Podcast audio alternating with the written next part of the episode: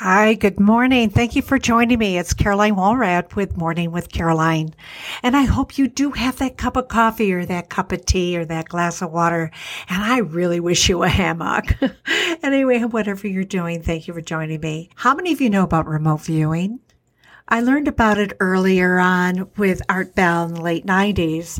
On Coast to Coast, Art Bell was the host. And if you ever want a very interesting com- set of conversations, you can go on and subscribe to the archives. Um, George Noory's awesome too, but I think that Art Bell was really available and very important in that era because there was no internet, and we t- he brought to the to our thoughts things that nobody else talked about. I mean, he brought people in about ghosts and and maybe about psychic ability, but even about projects that were going on and a little bit off, a little bit something that wasn't normal, but boy, did we enjoy it. You know, and remote viewing was one of those. I had never heard of it.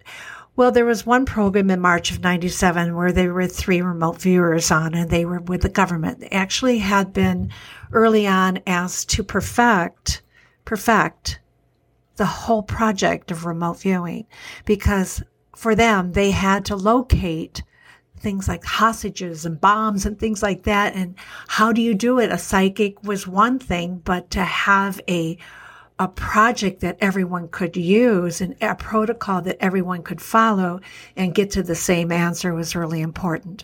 So these three people happened to be, I believe all three of them were Navy SEALs. And the Navy SEALs had a job to do. There were eight of them. The one person was talking this, uh, speaking of the story where there were eight uh, remote viewers in the service, of course, and they were sitting at the table and they had to find uh, hostages in another country. They didn't know where they were or how they were, and all eight of them had a target. They call it a target. And so, in with this target, a remote viewer will actually acquire accurate, direct knowledge that's not available to our ordinary senses. And it can give us locations and events, and they transfer it can be about distance and time. It doesn't even have to be about the present. It can be about the past, present, or future. So the remote viewers, as they're using the target of these hostages, didn't talk with each other, but of course they had an independent process. They all had the same process and they all came up with an answer in order to find, and they did find these hostages. But what was really amazing to the to the um, the guest was that there was a division of labor in the answers. So here we are not talking about psychic ability. We're talking about reaching maybe into a dimension we haven't tapped in before to get information that all of us could do if we were all on the same page of figuring out what it is we wanted to know. So figure out what you want to know and the answer will come. But besides that, there was a division of labor. So two of them actually saw where the hostage, about the hostages, how they were in their health and how many boys, and men and women and that, etc. information. And then two would find out more and locate how many and information about the perpetuators. And interesting enough, two discovered a map and they could locate the map and they found him right on where they found him in this map. It's pretty good, pretty good work. And I don't remember the last two had to find out or what they found out, but I'm sure it was important to the whole. And that's the whole idea. The whole idea in the whole is that everyone contribute a piece of information that was very specific to the outcome. And I always thought, well, gee, I wonder how much of that in human behavior we have. So I've been thinking about that, say, for an example, with a family. You have a family, even say of four. Let's say you have four roommates, or you have four people living in a place, or six people. Oh, you know, some places have eight and ten people.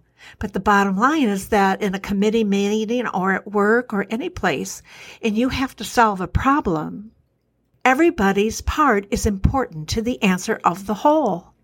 And it's so easy to dismiss other people's opinion. I think it's human nature. Oh, I'm better. I know more than you do. Da, da, da, you know.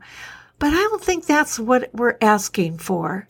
I think if we really, really, and I feel, not just think, that if we truly want everyone to participate, they will come up with an answer to the problem that everyone. I often remember uh, The Beautiful Mind. It's one of my favorite movies because the answer in Beautiful Mind was the physics, I think it was a Nobel Prize winner, one for a physical equation that showed that the only lasting answer to a problem is when everybody wins.